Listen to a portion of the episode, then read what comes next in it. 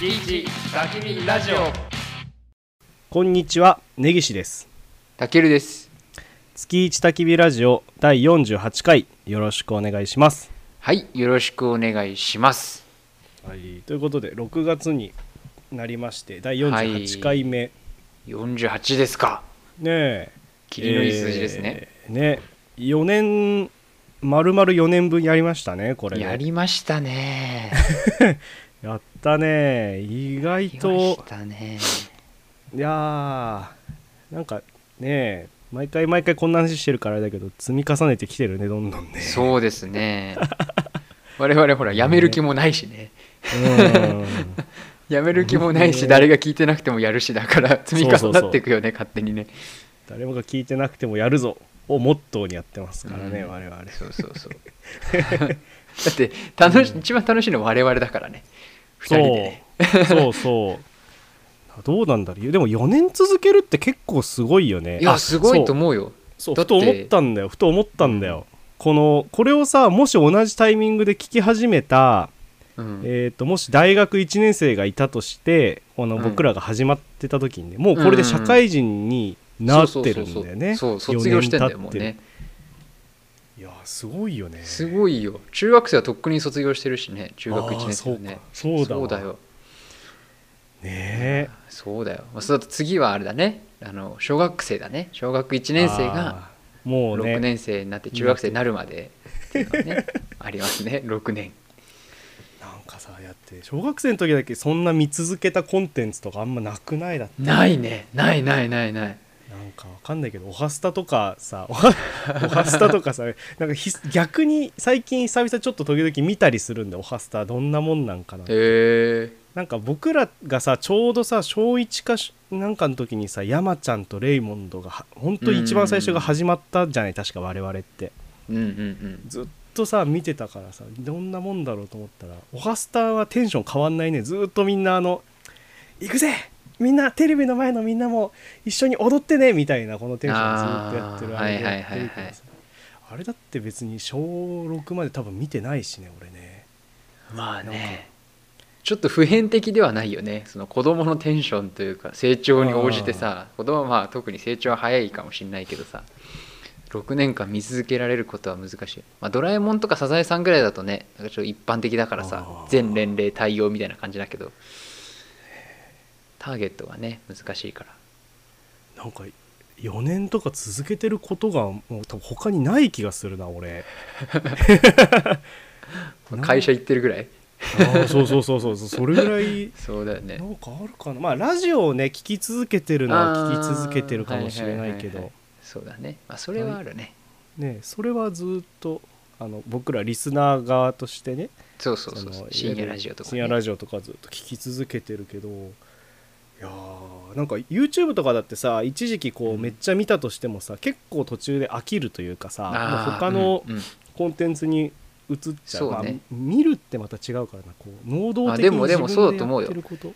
なんか特に、あの YouTube なんかはさねなんか波もあるしさあとゲームとかゲーム実況とかもさやっぱりその流行りのゲームっていうのがあるからさやっぱ同じ人をずっと見続けるってなかなかないよね、ないよね見てないもんもう前な2年前とか見てた人たちとかさ一切見てないねよねうんねだからさそうこのワンクリックをしてさうん見るっていうことですらさこう4年間続けてることってそんなにないのにさ、うんそうだしゃね喋ってこうラジオ発信し続けてるっていうのなかなか面白いよねそうですよすごいね初っ端から自分たち褒めすぎてるね我 々まあ、そうやってそうやっていかないとねそうだねそうやっていかないとまあ別にややってられないわけではないけどまあね、うん積み重ねてきちゃってるもんなこれはそうだよ事実としてそうだよねいやすごい4年だよ4年経ちました来年来年が5年目だねそうまあ、次目指すのは、まあ、とりあえず50回がすぐ近くにありますね。ああそうだね50回、 50回切。りますまあ、かといって何もやるつもりはないですけどね。ねなんかねあれだねあこうこれさ これ裏内側の話をしてもしょうがないんだけどさうんこうなんていうの例えばじゃあその7月が毎回このさ記念の月になるじゃないですかうん始めた月でありちょうど区切りの月うんで、うんうんうんその時にさ何かやるっていうさこ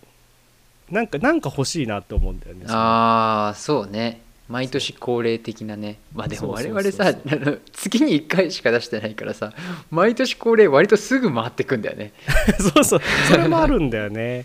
なんか大事なさその1回がさもう毎回同じものにしちゃうとさそうそなうんてそいううの難しいんだよねだか難しいんだよねらなんかその逆に50回とか100回とかの方がいいかもね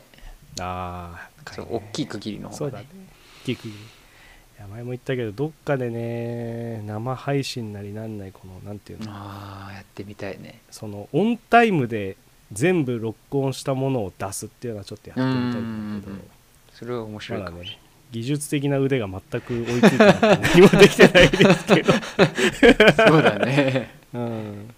まあでもね意外と聞いてくれてるからねみんなね、うんなんかそういう区切りのはちょっとやってみたいなとは思うけどねうんまああとはあれですねあのスペシャルステッカー作るぐらいじゃないですかああステッカーねあのはいはい遊戯王のレアカードみ たいなパラレルレアみたいなやつをそういやなんかこの前さあのうん先週末かちょうど静岡ホビーショーって静岡でうんうんあの模型とかプラモデルとかラジコンとかいんうんうんううんホビー系男の子の遊ぶホビー系のうんなんか大きいイベントがあってうんなんかそこに閉祭でなんかあのプラモデルの作品展開みたいなのやってたんだよなんかモデーラーズなんとかみたいな名前忘れちゃったけどなんかそういうのがあって、うんうんうんでそこでなんか俺が YouTube を見てるあのプラモデル YouTuber の人が出うん展してて、てその人はなんか福井県の人なんだけど、なんかグループに参加してて福井モデラーズサークルみたいな感じのそのプラモデラーたちのグループに参加してて、プなんかその宣伝用のシールを作りましたみたいなのツイッターに上げてたんだけど、えいわゆるるビックリマンシールみたいなああいうキラキラしたあーはいはのいはいにはい自分のアカウントのあのアイコンが真ん中にあってとかええその福井のその自分のサークルのアイコンが真ん中にあってみたいなのを作って配っててさあこういうなんつうのキキラ系キラキラしたステッカーも意外と簡単にできるんだとかってちょっと思っちゃったけどああなるほどねそうそうそうまあ我々がお金をかけるかどうかの話だからそれはまた別の話だけどまあそうだね50回とか100回とかだったらやってもいいかもね超限定でさそうだねそういうキラキラそう50回だったら50枚とかはいはい100回だったら100枚とか、まあ、100枚作ったらもうあれか 結構大変 かさばくのがね まだ全然さばききれてないですからそう今だよね作ったやつですそうだよねだからもう2030でもいいぐらいだけどねまあでもそんなのがあってあいいなってちょっと思ったんだよねいいねなんかあとそうねもうでもグッズって言ってもねそんなもんだよね作るとしたらね多分グッズで一番簡単に作れるのはステッカーだと思うんだよねお金がかかんなくて一番簡単なのは多分確かに確かにそうだ配り物として使えれるからさああとあれか前も言うなんかアイデア出ただろうけどその車に貼れるようなさちょっとこう対抗あー対抗性うんがあって強いちょっとや大つきめのやつとかねねうんもしかしたらいいねそれねもしかしたらねキャンプ好きな人で誰か貼ってくれる人がいるかもしれないしそうだよねまあ本当はそのキャンプそうねキャンプのね箱とかね車とかにそうそう貼ってくれるのは嬉しいよね我々も貼ってたもんねなんかキャンプの道具箱にこうステそうッカそーう貼そうったりと好かきしなてシたールから貼ってねたもんね,、あと車の後ろに貼る人もいるしねうん、ね水曜どうでしょうみたいなでしょそうそうそうそうそうそうとかでもスペースとか思うけどさ我々さキャンプやってる人に全くターゲットしてないよねこのラジオは確かにねキャンプ行く人が見たところでって感じにはなる、そうねキャンプの話一切しないからねしないもうねしない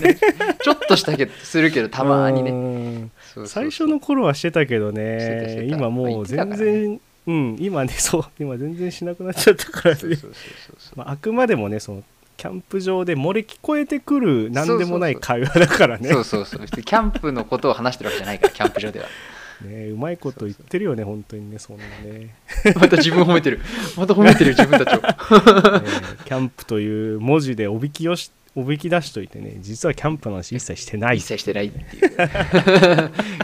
まず最初に聞こえてくるのはドイツのどうしようもないニュースっていういいじゃんドイツのニュースドイツ興味ある人とか海外ね興味ある人とかもなんかうまい具合にリーチしてくれるといいんだけ どねリーチしたところでなんだよなでも ななんかタイトルとかにも入れちゃう月一焚き火ドイツラジオとかにしてさもうそれさあの最近の YouTube のさサムネじゃんもういろんな要素が入ってるみた いなそうそうそう月一検索ワード焚き火に当たるようにみたいなそうそう。月下君、ドイツ、車、電車、ゲーム、ニュースとかにするじゃん。キャンキプ。ャンプニュースみ たいなそれはもうやばい、ねまあ、我々は細々でやっていきましょうそうだね。細々とね。それがいいうん。一切拡張路線を取りませんからねそうだね。まあ、この、ちょっとずつ、やりたいことがあればね、ちょっと ずそうそうつそうその時やれればいいですけど、その時やればいいですからね。じゃあ、今月も行きますか、じゃあ。はあいのいつものやつですかえ、いつものやつに。はいそれではこちらのコーナーに参りましょう月一ドイツニュース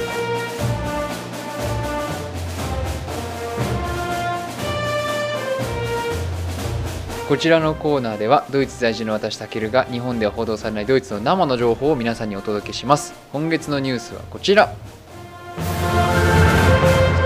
1980年以来ヨーロッパの鳥の数が4分の1に減少しました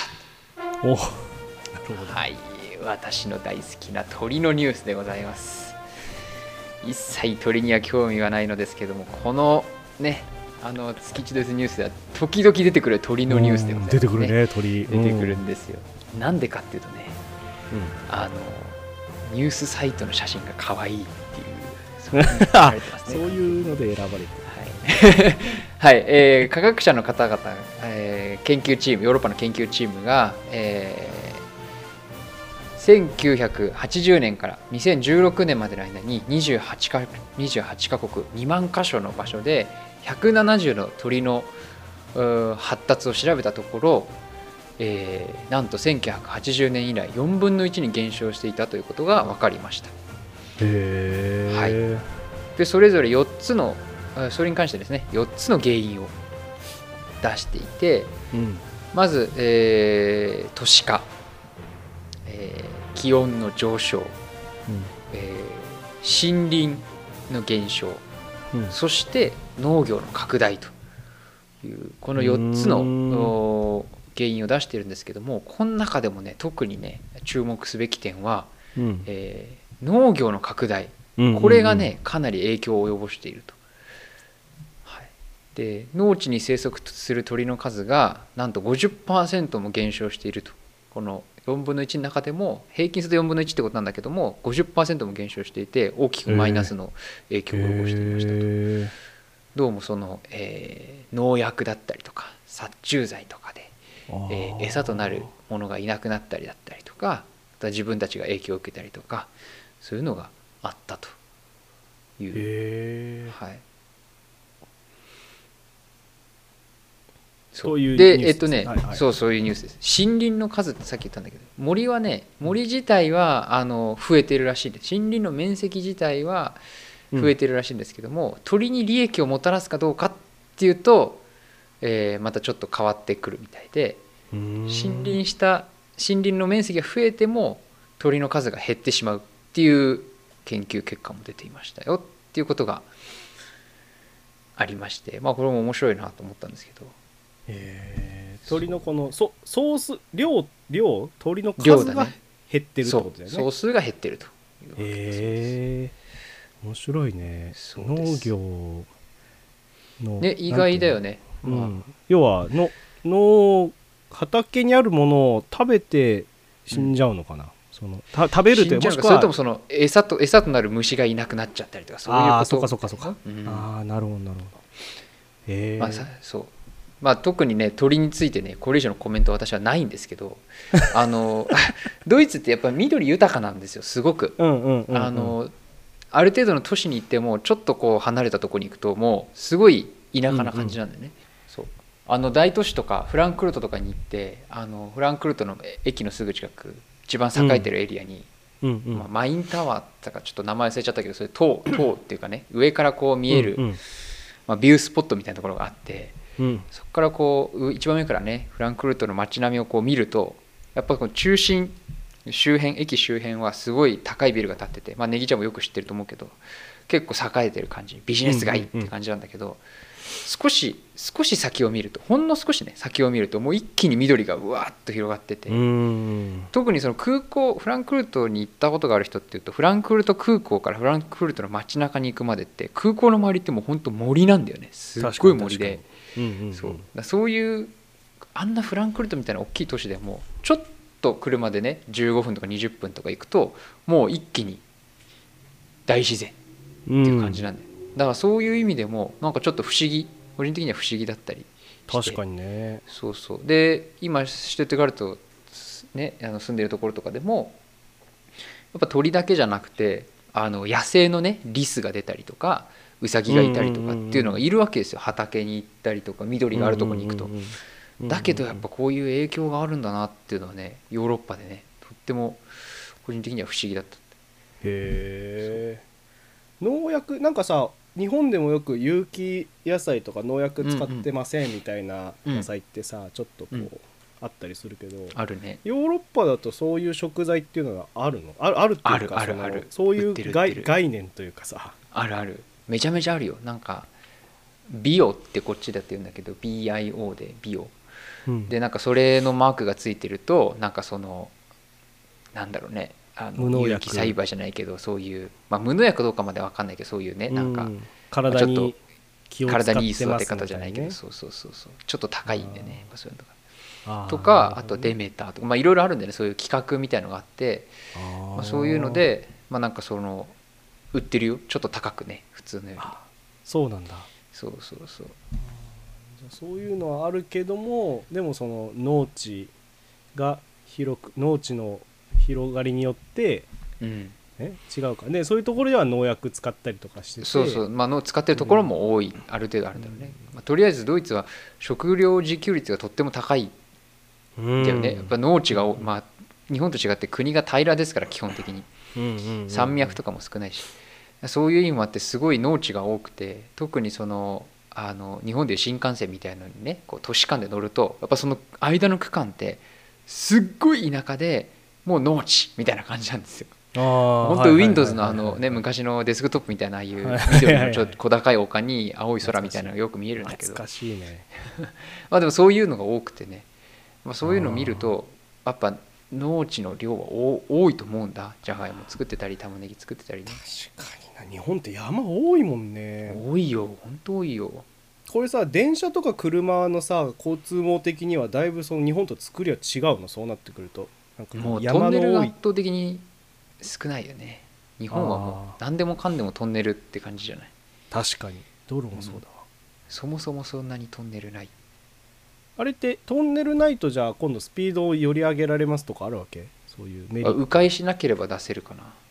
ああまっすぐは引きやすいのか道が聞きやすいかもねそうそうそうそうそうあーそうかそうかあもちろんそういうねあの谷とか山山あり谷ありじゃないけどどっちもあるからあるにはあるからさ、うんそういうのを迂回するルートとかの方を通るとそれは遠回りになるけどうんま、っすぐ通ってしかもトンネルが少ないっていうのはある日本と比べてなんかドイツだっけなんかめっちゃ速い新幹線なかったっけどうだろうあれドイツ違うかまあドイツも速いけど300キロぐらいだいさ日本より速くないっけあれってそんなことないや一緒ぐらいフランス一緒もフランスもね速いけどまあ同じぐらい大体みんな300キロぐらいかな今あはそうなんだあそうそうかかフランスの TJB とドイツの ICE、まあ、どっちも同じ感じあそうかそうか、うんいやなんかヨーロッパの方が日本より速い印象がイメージなんかああ記憶それがあったんだ我けど々がちっちゃい頃はそうだったね我々ちっちゃい頃あそうはフランスの TJB が世界で一番速いなんて言っててあ300何キロとかって言ってたけど、まあ、今は別に日本も300キロ走ってるし320とかねーそうなんだそうそうそうそうあまあじゃよくあんなに山がある区間で頑張ってるなって感じ ねえあの山の斜面とかすごいもんねトンネルのさあるなんていうのトンネルの入り口があるところうんうんうんうのん山のこのその上側にある斜斜面ね面うんうんうんコンクリートでガコンックチリートガでチねに、ね、ガチガチに固めてねられてね、うんああるあれる工事すごいよねあれねすごいと思うよだからヨーロッパで線路引くよりだいぶお金かかるよねきっとねかかるかかるそれはかかるね絶対かかる、あー何でもご飯美味しかったしな小麦とかパパンとか美味しかったしなそれは1週間だけだからだよネギちゃんあそうなの そうなんですか1ヶ月いてごらんもうすぐ飽きるから本当 に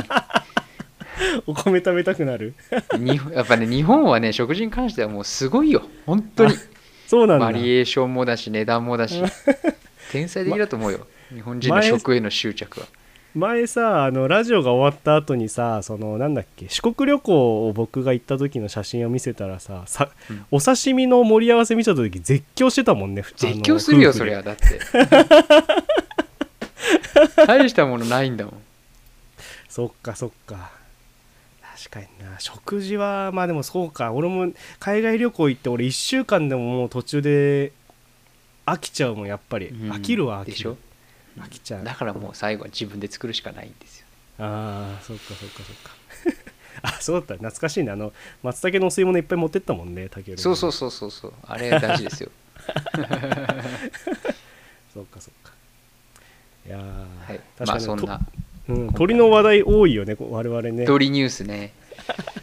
何なんだろうねやっぱドイツでに転がってるのかも鳥のニュースがよくそっかそうだよねだからニュースでよく取り上げられるからタケルの目に入ってくるわけだもんねそうそうそうでそうここで喋られるわけだからそうそうそうそれは他の動物のこと喋れたらそれはいい いいけど さ鳥目についちゃうんだよ鳥ねが目につくんだね面白いねそうまあ本当はもう一個実はニュースを用意してたけど、まあ、そっちよりこの鳥の方がいいなと思って鳥にしたんだよあそうなんだそうまあじゃあそれはあれだね次回もしネタなかったらじゃあそれ表 ええあ来まあ、当分また鳥はお休みしますあ何ヶ何ヶ月か鳥はお休みでございまあわかりました ありがとうございました、すいえいえいえはい、という感じで丸4年ですね、はい経ったはい今回のラジオも、と始めていきたいと思います、えーそれでは始めていきましょう月1焚き火ラジオ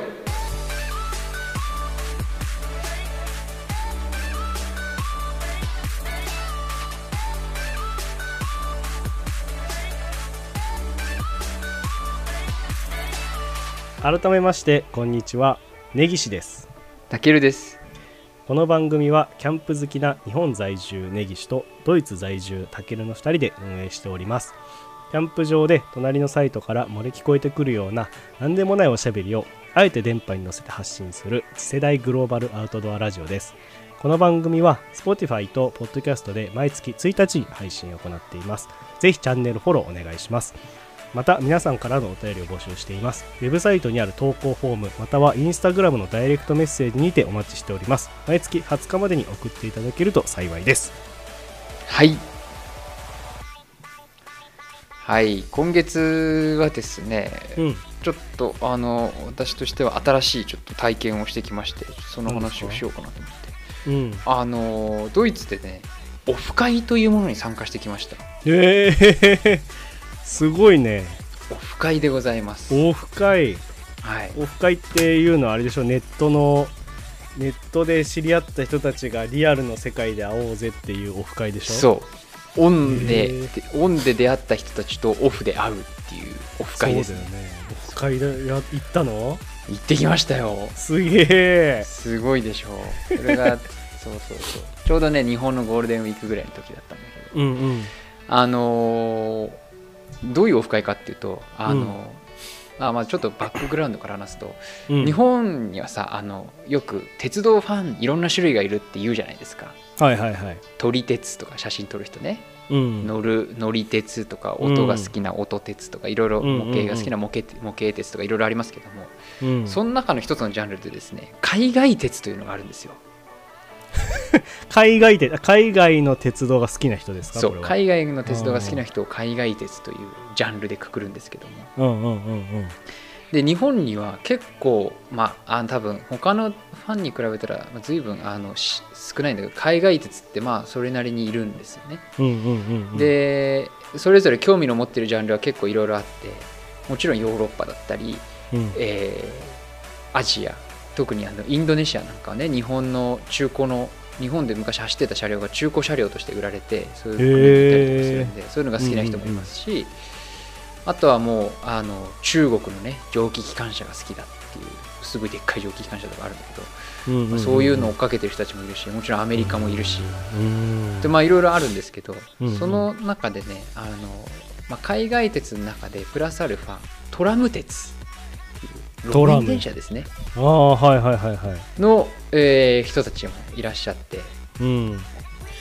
で、えー、ツイッターではね結構あの、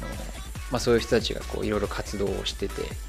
昨年末には、あの結構話題にもなっあのファンの間では話題になったんですけどもそのヨーロッパ東ヨーロッパで昔使われていたタトラっていう路面電車のうんいわゆる薄い本同人誌ってや同つ人誌うんうんうんが発売されてへえ「初戦グランデ」っていうはいはいはいはいはいはいえーっ神と保あれはどうだっ町だっけけ神保町か神保町にあるこう鉄道とかあとまあいろいろあるんですけど そのそこの、まあ、ちょっとこう専門性の高い本屋さんで、まあ、それを売ったところなんと月間1位になったっていうぐらい鉄道ファンの間では話題 になるすごいね有有名図書があるんだけど、まあ、そういう人たちがいるんですよ。へーおもろで海外であのヨーロッパ中の路面電車を追いかけて、えーへーいろんな国に行ってる人たちがいるんですけども。すごいよねまあ、そこのオフ会に私は参加してきたという感じです。あじゃあ日本人の人たちだねじゃあオフ会そう全員日本人のの人たち。へえでえっと中にはねドイツ在住の方もいらっしゃるんですよ。おフランクフルトに一人ああの、うんそういう方がいらっしゃって、まあ、その方があの路面電車の保存会みたいのに入ってるんですよ。うんうんで結構そのドイツは各地に路面電車が、まあ、いろんなところにもあってシュトゥットガルトにもあるんだけどそういう各地各地でその昔の路面電車を残そうっていう保存会があるんですへえそれはでドイうんドイツの人ももちろんやってるわけでしょその日本人そうドがイツ人が基本的にやってドるイツ人が多分やってるんでしょあーそう、はいドイツ人がやってる保存会にその日本人が入っの方が入っていて、へーまあ、その方があのせっかくなんであのもしヨーロッパにいらっしゃるんだったらあの路面電車貸し切ってみんなでオフ会やりませんかみたいな声かけをしてくへれえて、そうなんかもともと日本の方がねそのなんかみんな行くっぽいんですけどなんかやりますかみたいな話を声をかけたところその方がじゃあみんなで路面電車貸し切ってオフ会やりませんかみたいなあーあじゃあ日本からもたくさん来てるわけだそそのあゴールデンウィークのタイミングで来てうるそうゴールデンウィークークのタイミングで日本からたくさん来あてあなるほどなるほどでドイツ側は私とそのフランクフルトの人の2人でへー日本人で全員日本人でそれをやってっていうオフ会があったん面白ですそうでもともとそのねツイッターで知り合った皆様であのへー一度も会ったことがない人たちうんうんうんうんだけどその皆さんの活動はその写真で見たり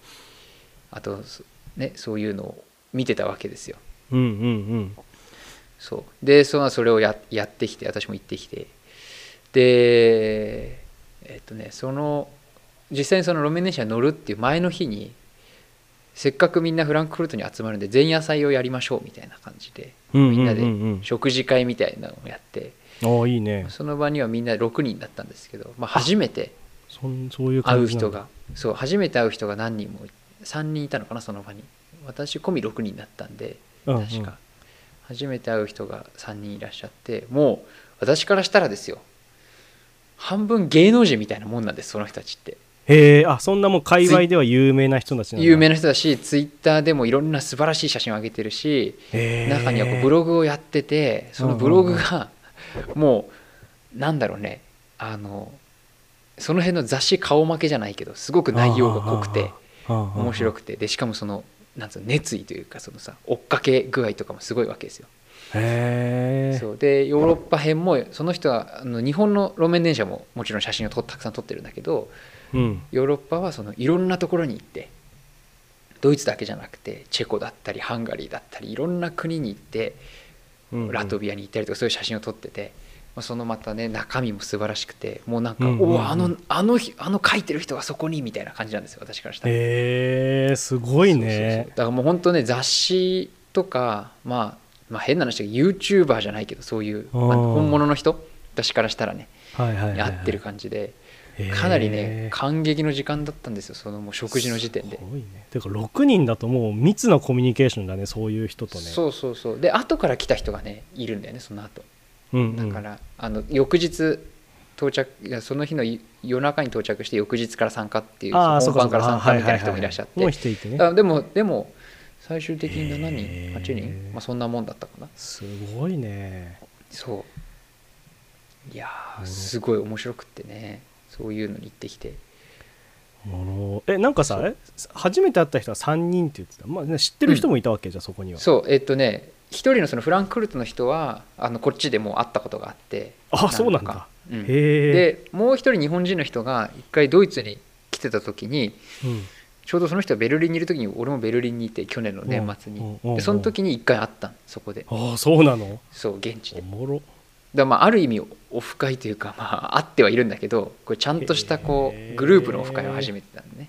これタケルがさ最年少だったりするわけそれはこの年齢層的には、えーっとねこの前聞いたら一応ね最年少ではないあ大体そうなねんだ年はね近いみんな30代ああ同世代なんだじゃあそうまあ20代後半から30代40代ちょっと40代の方もいらっしゃったのかなまあでもそうそんなそんな感じだね年はみんな近い、えーああそうなんだいやじゃあ楽しいねそしたらね、楽しい楽しいやっぱ話も合うしね、そうだよねそうそうそうそうえー、おもろそやうっぱずでっそんなわとけで、うんあいいよいいよあどうぞどうぞいいよいいよずっとえ何ずっとそのなんていうの、うんしょ食事会とかずっとやっぱ電車の話してるわけそれは基本ね基本ずっと電車の話してるあれ見ましたみたいなことをずっと言ってるわいけやだからなんかどこどこのあのどこどこのこういう車両がなんかどうも最近動いてないらしいけどなんか情報を持ってる人いますかみたいな話とか そそれはだから海外の電車の話なのそうそう海外のの路面電車の話とかいやあれあの方は俺取れてないんだよなみたいな話とかいやすごいよいやいいねはっきり言ってあのやっぱり皆さんやっぱ路面電車にすごい特化してるところが特化してる方とかもいらっしゃるからうんうん、そういう方とかはもう本当にもう知識の深さがもう本当ブララジルまで到達するぐらい深い深いなマジですごい超深いなそれはいや本当にすごかった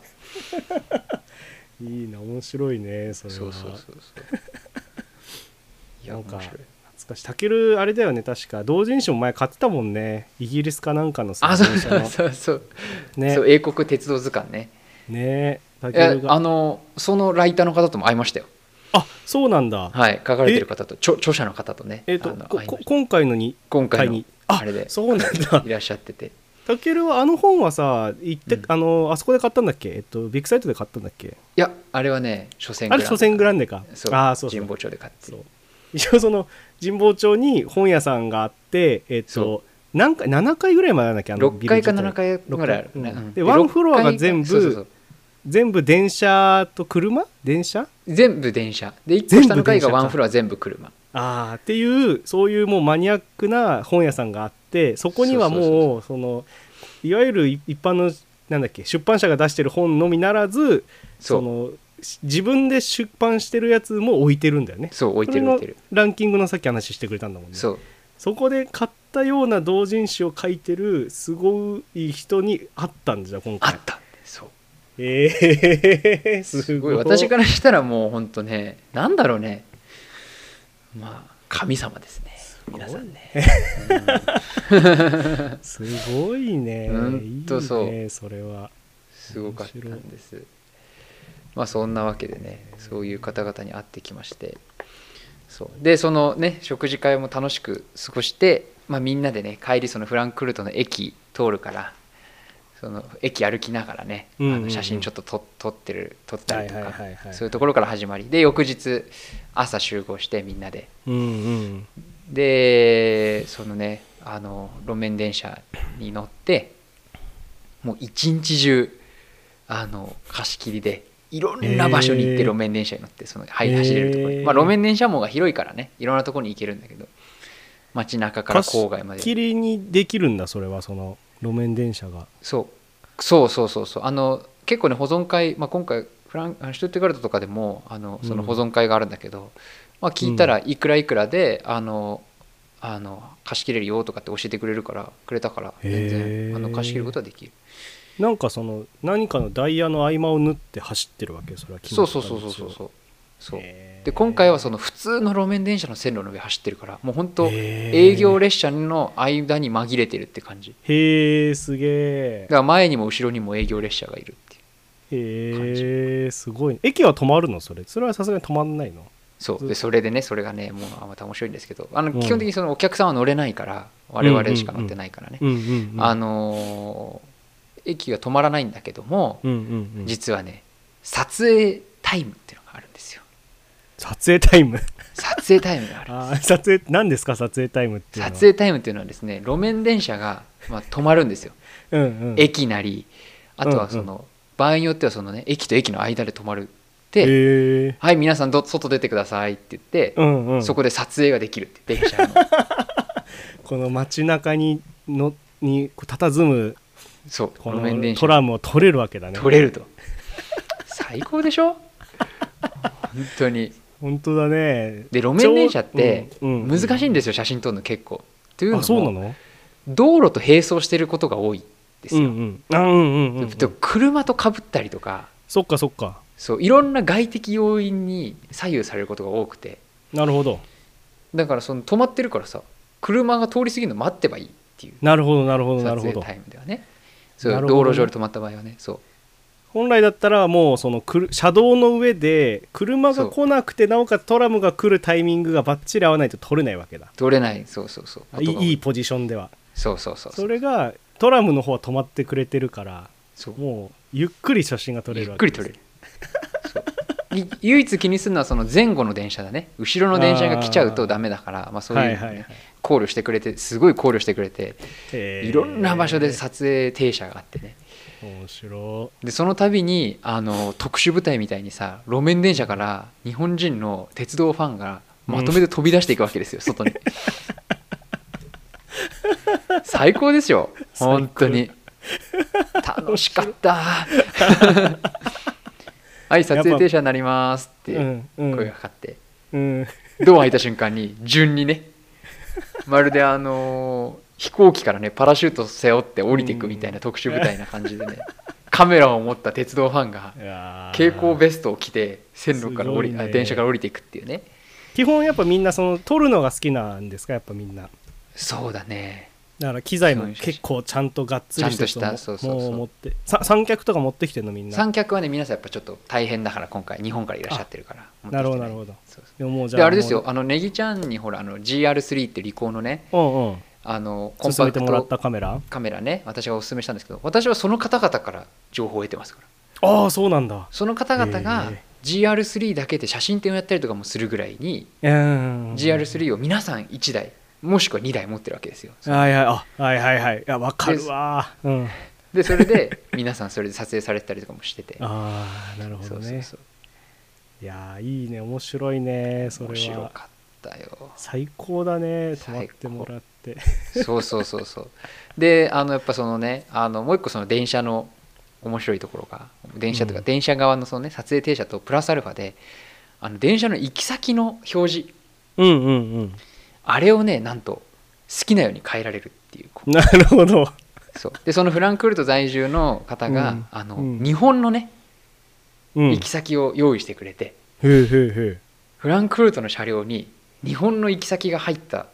写え真が載って面白るいっていうめっちゃ面白いあじゃあ日本語のフォントが表示できたんだあのあそこの表あもうそれはもうあの印刷してね自分であのあープレートみたいなやつなんでその入れ替えがねそので電子じゃなくてそデうジそうそタうルじゃなくてアナログで入れられるんだそうえー、どどういうのが入ったのそこには、今回はねえっ、と箕輪橋なんですよあの東京のあの都電荒川線の箕輪 あるね箕輪橋橋で箕輪橋おもろ あれそっかあれトラムというかなんて路いうの面電車だからあれ路面だからあとは、えー、と広島がね路面電車そう有名だから、広島駅っていうやうつと、んうんあとね面白恋って広島の行き先で恋っていう場所があるんだけどそこを出したりとかして、うん あとはその あのフランクフルトのその、ね、方の実家があの川越なんだけど、うんうん東武東武線の快速川越市っていうやつを出したりとかして、うんうんうんうんうんうん作ってくれてて、まあ、それ出したりとかして ちょこちょこ日本人あの現地でそれ出して走ってたからうん、なんだ日本人があれみたたいなのを電車の中から悠々と見てたいなえー、面白そうそういういのをや面っ白いね貸し切りならではだねそれならではのそうそれが楽しいそう楽しいだろうなこれ乗っ楽しいてる時はさどういうさ会話になるみんな外を見るわけこのなんていうの走ってる車窓をみんな見ながら車窓もだしあとその電車のね音を楽しんだりとかあとはそのあーあと車内も自由だからね立ったり座ったり自由だから、車内の写真車内から見える写真とか車内の写真を撮ったりとかし好きなよてうに撮れるんだね好きなように撮れるやっぱそ のその写真っていうポイントで面白かったのはやっぱそのねあの皆さんそのツイッターにいるその皆様方は本当素晴らしい写真を撮るんですようんうんうんなんかこうその場の空気まで私の好きなタイプのそのその場の空気まで伝わる写真っていうのがよくはいはいはいはあるじいゃないですかうんうん雰囲気まで伝わるみたいなそういう写真とかと撮る方々なんでうんうんうんやっぱその撮ってる姿を見れるのはねすごく面白かったああなるほどあ勉強になるんだそれはこうやって撮ってるんだとかこういうタイミングをこう逃さないようにしてるんだとかへーそう例えばそのね面白かったのはその路面電車がその一瞬ね路面電車が街中をこう同じねあの人と人に近いしろあの視点で走るじゃないですかうんうんだからそのお店のに反射した姿を写真撮ったりとかあーその一部のポイントそのなんつうのねその車内のそのい一部の箇所から見える車窓も込み裏の背景も込みでその当時の雰囲気みたいなのを撮ったりとかねうーんで外に出たら外に出たらでうんうんその自然と絡めてとかこうあーちょっとこう遠くからねこう抜いてみたりとかそういうのを見たりとかねなるほどねあそうやって撮るんだっていうのがそうこう勉強になるねそれはねなるなるなる本当やっぱそのトラムを取り慣れてるんだろうねその人たちはやっぱねそうそうそう本当に取り慣れてるそうだよね普通の電車とそう違うもんねその街中ね、なんていうの本当この脇に全部お店がねバー並んでそうるそうとそうこそうろを走るからね普通の電車とまたね違うもんねそうなのあー面白い撮り方ができるんだそうそれへーをねまあ見てたの面白いね見れたのもねすごく面白かったし勉強になったしえー面白いどれぐらい乗ってたのその貸し切りは時間もでう言うと丸一日だよ朝ね10時ぐらいからおう夕方のね4時半5時ぐらいまで乗 ってたのなんかもうほほんとほとんどの路線をじゃあ走るわけこうまあずっけとぐる結ぐ構るぐなるぐる路線走ったね東行ったり行ったり西行ったりあああとその現地そのさ終着駅みたいなところであの30分休憩とかうーんんお昼ご飯とかどうすんのそれははお昼ご飯ははもう持ってってその終着駅でみんなで食べるみたい な感じだったで午前と午後でいろいろねあの、まあ、そのフランクフルトの方も保存会の方もすごいよくしてくれて午前と午後で乗る車両が変わったりとかして、ああそうなんだそうそうそうそう、えー、あーそれまあやもっじぱゃいろあんな楽し種類のね車両があるからそうそうそうそうそうそうああそうかそうかそうかそうかえー、いいね面白かったよ本当に面白かっそれはたすごいなトラムの終着駅もあのフランクフルトのところ駅の前のところ駅いや、えっとね、もっと郊外にあるすごいあそうなんほだと自然豊かなところでいろんな路線があるからいろんな終着駅があるんだけどうーんそうそうそうそうかそうかいや面白いね面白かたったですよへえなんかいいよねその前さなんだっけな「ブラタモリ」でさ副都心線が開いた時にさ、うんうんうんうん一車両借り切って貸し切って、タモさんたちが乗ってる、うんあ違う「ブラタモモリ」じゃないやタモリクラブかタモリクラブだねタモリクラブそだうそうね見たことがあってさなんていうのあ貸し切るってこういうことかって思ったのはタモさんがさ不意にさ地面にさ耳を当ててさ音 を車内のね聞き出したんだ、そうそう、うんうんでみんなが気づくのあそうだ普段こんなことできないぞって言 ってみんな地面に耳をくっつけてどんな音をしてるかって聞くとかさ、男の夢ですよねね、貸し切るってねそのそういうのもあるよねその普段そうそうそう電車の中でできないことができるっていうねそうできるいやだから本当に好きな場所座ってみんなでだべったりとかそうえー話しながらね本当に楽しかったもう本当初めて会った人なのに初めてじゃない空気感っていうのあまあ、それは俺が勝手に感じてるだけかもしれないけど、まあ、そういうのを感じてーあでも好きなものがね共通してるといいそこのつながりはあるもんね絶対ねそうで私そのオフ会ってそうあんま参加したことがないから、まあほぼないうんうんうんほぼないんだけど今今回初めめてちゃんとしたのに参加しててあの面白かったのがあのみんなハンドルネームで呼ぶんですよツイッターのああはいはいはいはいはいはいはい本当にだからそうなんだあ最後までね本名知らないんです皆さん私あーそうなんだそうおもろたけるもなそう何かしらのハンドルネームがあってそうハンドルネームで呼ばれてあー面白い皆さんもハンドルネームで呼ぶっていう最初のあれだね挨拶が緊張するねそのどういやもだまるまるで逆すにみたいな最初やった時あの私は普通に自分の名前言ったんだよ名前っていうか名字を言ったのうんうんうんしたらなんかみんななんかちょっとあれみたいな感じになっててうんうんあそっかと思って知るわけないよな、みんな誰だか俺のことと思って そっから一切名前封印してえーもう私はハンドルネームで生活してたその日は、えー、面白いまあ、向こうもみんなよそう呼んでくるしこっちも皆さんのことをそう呼ぶし、あー不思議な不思議な空間だねそれはねそう面白いでしょ面白い面白いでもで皆さんの年齢とかもちゃんと知らないわけですよだからさっきも言ったけど、うんうんうん何歳ぐらいかなみたいな感じだけど、まあ、ある程度は知ってるんだけど、うんうん誰々が誰々より年上とかそういうのはなんとなくわかるんだけどうんうんうんちゃんとした年齢も知らなければ名前も知らないしどんなお仕事してるかもちゃんと知らない、まあ、人によって知ってるけどそういう感じだからうんそれでもね本当にあの日はそうねとその趣味趣味という視点でね鉄道趣味としてやっぱり今までとこう抜群に楽しいイベントの一つだったね今までにない楽しさをちょっと味わってしまった、ああいいねうんいいすごくいい経験だねそれはねいや本当に良かったわオフ会か、まあ、あとなかなかないだろうしなその日本からも人が来てさそうねまあ海海外外の人鉄はですねねやっぱりねあるっちゃあるけどねでもまあそのうん人数は少なくて、今年のゴールデンウィークはやっぱその海外渡航が一気にこう開いた感じがあるから、うんうんうん海外鉄の皆さんもね非常に活発に各地に行って活動されてなるてなるほどなるほど、まあ二大 二大勢力が、えーフランクフルトとモンゴルだったんですよ今年はフランクフルトとモンゴル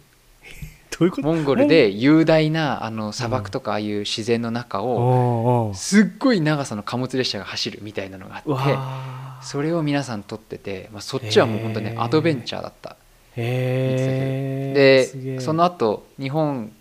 その後ね日本でもすごい話題になってたよその人たちはあの鉄道だけじゃなくてあーそうなんだ帰りの飛行機がなくなっちゃった人が一人いてえその便はありませんって言われああアエロモンゴリアっていうあ見たかな俺それ多分見てるともうツイッターとか話ネ題になッってトたよニねュースとかこの前ヤフーニュースにもまとめられてうたん消滅したってやつビンゴあそうそうそううそうそう消滅したってやつあーあれ電車関係のそうイ海ベ外ントだ鉄ったんのだあれ海外鉄のコミュニティの方ですねあれはねへえそうなんだおもろなんかいつだっけな半年前ぐらいかななんかさ北朝鮮の さ電車貸し切るって言ってめちゃ、なんかネット上でちょっと話題になった人たなちっいたなたよったねなったうんあったよねあの人はすごい有名な人だねなんかそのそれこそそれも電車を貸し切りたいって言ってうんうんうんなんかのノートかなノートってあのなんてそいのうノートノートノートぶそうそうそう文章を書くサイトに投稿が上がってうんブログみちたいなょっとねバズってたんだけどそうそうそうそうブログみたいなやつで北朝鮮に電車見に行きたいって言って結構値段が高いと、でそうそうそう募ったらめちゃくちゃな人数が集まってなんかそうそうそうそう30人だか40人ぐらいで行ってでむそうそうそうげそうむ現地の人もそんな風に日本人が来たことないからもう大困惑してたっていうのそをう見たよ記事でそうそうあの人は有名な方トゥインレールさんだと思うんだけどああそう有名なん全だあの人然は会ったこともない方だけどあの界隈 鉄道界隈ではすごく有名な方あーなんか文章もとってもも面白かったしねそうだね、うん、記事がね、うんすごく読みやすくてね面白かったなあれはそうなんかあ貸し切りでなんていうのそういうツアーあるんだあるんだっていうそうそうそうかそうやってる人たちいるんだなっていうのはだからそれもある意味海外鉄なわけでしょそうそううそうそう興味深く私も読ませていただきましたあれはいやーいいねそう面白いねよ面白いしなんか貴重な人たちにも会えてすごいいい経験だったねそう本当楽しかっそれたはでなんか本当ね仲良くまあ、ある程度こうコミュニケーション取っていろんなね仲良くなったんでまたドイツに来る時とかはね、そういう機会があるかもしれないですけどその方々あいいがですねねそうすごかったですなそのイベント終わった後みんな 各方面に散り散りになっていくのがね海外鉄らしくていいのかなと思ってねそうあそうドーイツに残る人もいればあのあそうかそうかそうか打ち上げもやったけどねその,、うんその後ねその後ねあのドドイツに残る人もいればあ そのうだよねルーマニアに行く人もいるし、えー、あハンガリーに行く人もいるしチェコに行く人もいるしそうそかうそかうそう単純には日本に帰らずにまた別の電車取りに行くんだそう各地で取っ てでまた最後あの帰るとなるほどねなるほどね面白い非常に楽しかったですねあーいいねいい、はいいいいい旅でしたねそれいい旅でした。いいイベントですねはい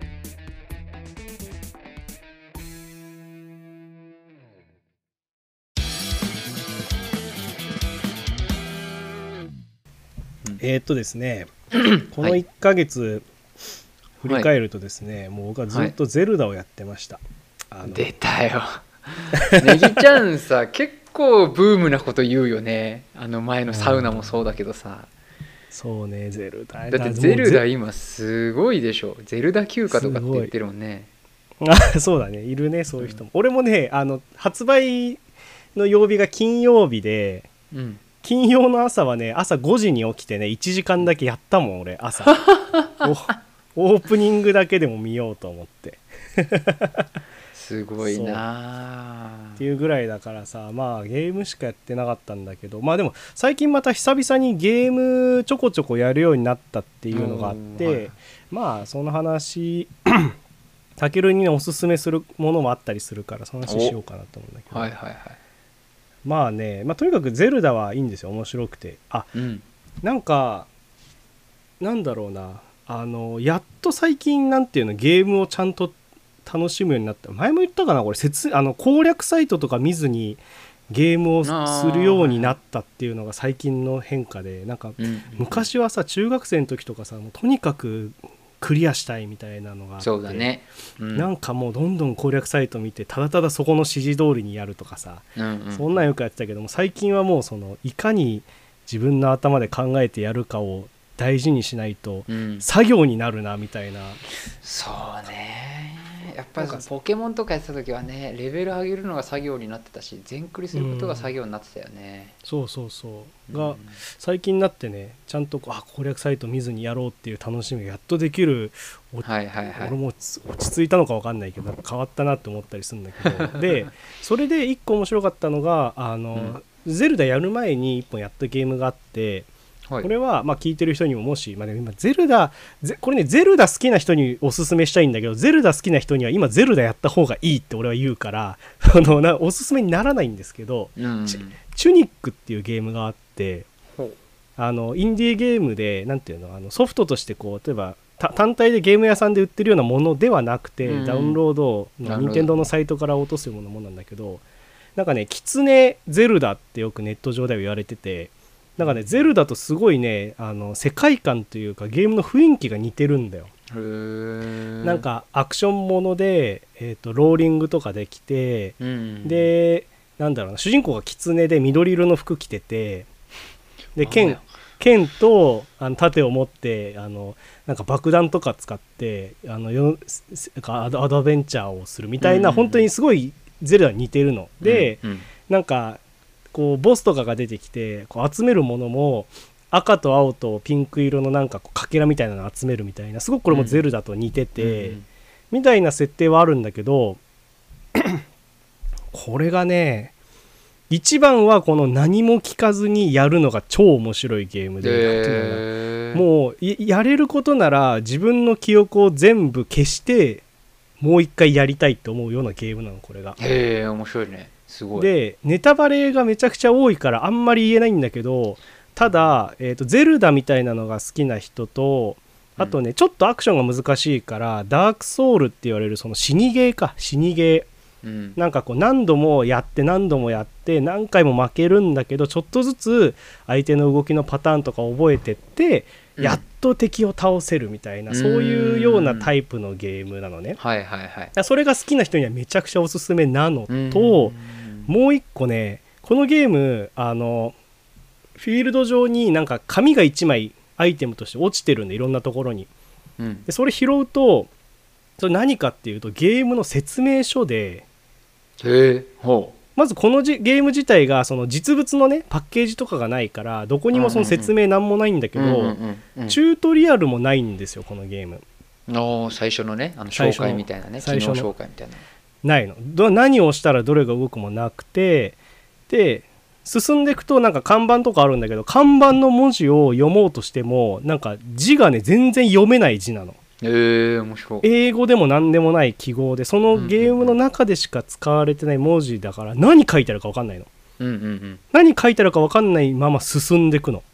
でうんその途中途中に落ちているページを拾うと自分のそのなんか説明書が一枚一枚こう足されて最初0枚から始まってはあ最初拾う説明書がなんか自分のそのアクションのなんてよよくさ昔のさ64とかさ説明書買うとさ、うん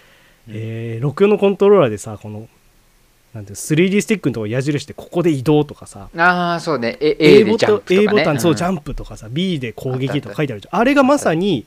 出てくるあれが1枚ペラっおー面てでしかもそれもところどころ書いてあるんだけどところどころはその読めない文字で書いてあるのねで進んでいくと最初23枚集めると大体自分のそのあこれが体力でこれが、えー、と攻撃ボタンでなんか、うあんうんうん回避アクションなんていうのローリングみたいなのはこのボタンなんだなみたいな、うん最低限のことがすぐ分かるんだけどそっから先はその読めない文字と読める文字を読みながら推測してちょっとずつ説明書を足していって進めていくっていうゲームなのね。ええ面白いなんかね久々にその説明書っていうのを読む感覚というかさうんうんうんなんか昔のゲームってそういえばあったなって思うわけ今のゲームってあさたあたうん今のゲームってそのダウンロードを前提とした作りになってるから全部そのゲームの中でちゃんと全部教えてくれるんだよね、うううそうだねそうだねそうなんだけどその説明書自体がゲームの中に内装されてて、うんうんそれを読むうんでもう一個面白いのがこれちょっとなんかネタバレではないんだけどその説明書よく見るとボールペンで手書きされてるなんていうの場所があるのよえそれは何その手書きされてる手ってことでしょその手ゲームの中手でそう、ん手なんか説明書を開くボタンを押すと、うん今今まで自分が見てたその狐がいるフィールドが画面の奥にギュッてこうちょっとちっちゃくなるんだけどそれがなんかうんブラウン管のテレビみたいなエフェクトになってて、そおのーエそういうフことかェクトあーわかったわかっのた手前側に説明書がペラペラペラペラ自分のゲットした分だけめくれるんだけどあーいわゆるそのゲームの中でゲームをやってるっていういう体ことなんでだでその説明書もあたかもなんて言うんだろうな中古のゲーム買ったみたいな誰かの手書きのヒントが書かれてて、ああ面白いへーそのボールペンをの字ももの字もなんだろうな数字とかは読めるけどなんか読めないところもたくさんあってだけどなんかその意味合い的にこれはきっとこういう意味だろうなみたいなのはいをはいはい推測しながらやるっていう「ゼルダ×死にゲー×なんか結構上級な謎解きが入ってるるゲームそう確かでに。そうそうなると謎解きになるのかそうそうかそうかこれはそうかね、へえ面白いね結構やりごたえがあってしかもそのなんていうの攻略サイト見ちゃうとぜ全然面白くなくなっちゃうんだよこれは本当に学書にネタバレがネタバレというかこのなんていうのいろんなギミックがあっギミックがあるてやっぱこう自分の頭で考えながらやっていくと超楽しいっていうゲームで、まあなんかもしゼルダ好きな人がいたらゼルダクリアした後にチュニックやってみるといいよってういんう、うんすごいね面白そこれねすごく面白かった。うへえのと、でタケルに今次おすおすすめしたいなと思ったのが、はい最近またちょっと YouTube をねあのいろいろ見てる中ではいはいあのね雷あのお雷のい YouTube 見てないタケルやねそれすっげえ面白い今すもう YouTube の話で一個今日しようと思ってたのがあって うんめっちゃ面白いのが僕はね U 字工事なんですよ 両方あれだね茨城だねそれねいやいや U 字工事は栃木ねあ栃木か両方栃木北か関東北関東芸人だねそすうごかいまあまあ U 字工事の話はまあいいんだけど、うんで雷雷の、じゃあかさっき雷のやつやってタケルの話でもいいんだけど、うん雷の YouTube でこのの前結構感動的感動しちゃったの俺それ見て、もうでなんでかっていうと彼らがあのね古いゲームが好きで、ほう、うん、あの古いゲームって言ってもスーファミとか64の世代で彼らと多分年そんな変わんないんで我々、そう多だね分い行って 5, 5個ぐらいだから多分、うんでそのむ昔のゲームを実機で秋葉原で買おうっていう YouTube やっておーはいで彼らが好きなのがレア車なのレア車おードンドキーコンングキーコンググそうドはンいはキいはいーコングのレア車がすごい好きみたいで、はいはいはいはいで彼らってあの漫才もやってるんだけど、えー、とラップもやってるんだよ彼らえーそうそうそうもともと2人とも早稲田かな早稲田で、ええー、とヒップホップやっててみたいなでもずっともう多分本当にあーちょわかんないよ小学生とか幼稚園とかもう地元がずっと一緒でっていんうんうんううん2人組なんだけど、え音楽もすごいだから好きなわけですよーで、はいはいはいその「ドンキーコング2」のこの曲がいいっていうっうんていうそのフォーカスの当て方をするのドンキーコングに対して。えーいいねでえっ、とね「トゲトゲタルメーロあーあるねわかるタケル結構言後ったら半だね多」分あそうそうそうあと、うんキラキラ鉱山」あのああ鉱山鉱山一鉱山番最後の方の面じゃないかな鉱山の中でトロッコで進む結構難しいって言われてるシーン面と、あとあのなんて言うんだろうえっ、と樽でね樽、まあ、ドドンキーコングってこう樽っていうのが空中に浮いててででその樽に入ってなんかこう飛んでくみたいな飛んでいくやつ面のね、うんそうそのれタル二つのミーロでしょうんそうそれの2つの両方の BGM、まあ、それぞれ2曲がめちゃくちゃいいって話をするの、ああはいはいはいでそれを聞かせてくれとでそのあそそれ言ってるのはあっちツッコミの方あのーえー匠か匠の方匠えっと匠と学ぶだっけそう匠と学ぶそうあーで一応動画としてはそのじゃあ俺が BGM に浸りたいから学ぶお前はこの、えー、と面を死なないようにクリアしてくれって言ってゲームやるのようんで実際やるわけその面をで聞くと確かにいい音楽なんだよそれはうんうんでめちゃゃくちゃ乗ってるのこれ匠がこう首を縦に振りながら「いいね」って言ってうんでこっから話が変わってこのじゃあこの2曲なんでこんないいんだろうって言ってあうでんさらにその1個前に「ドンキーコング1」の方もなんか好きなところがあって、うんでこの「ドンキーコング1」でこの曲を作った人は誰なんだろうであとそおの「うドンキーコング2」でこの曲を作った人は誰なんだろうって調べたらデイビッド・ワイズっていう作曲家がレア社にいてほう全部その人の曲なんだってええだからもう自分があこれいいなこの曲素敵で本当に俺はゲームの中で一番好きな曲だなっていうぐらい好きなんだってでそれが誰なんだろうって調べたら全部同じ人が作ってたとへえすごいえーっつってすごいなーってでそれをみんなで聴こうっていうライブをやるのよ今度どっかどこだっけまあ東京でやるのそのライブをでうん面白いね本当になんかレア車のマークついたパーカーとか着てくるようなその BGM 好きレア車のゲーム好きな人とかもみんなこう集まってくるわけ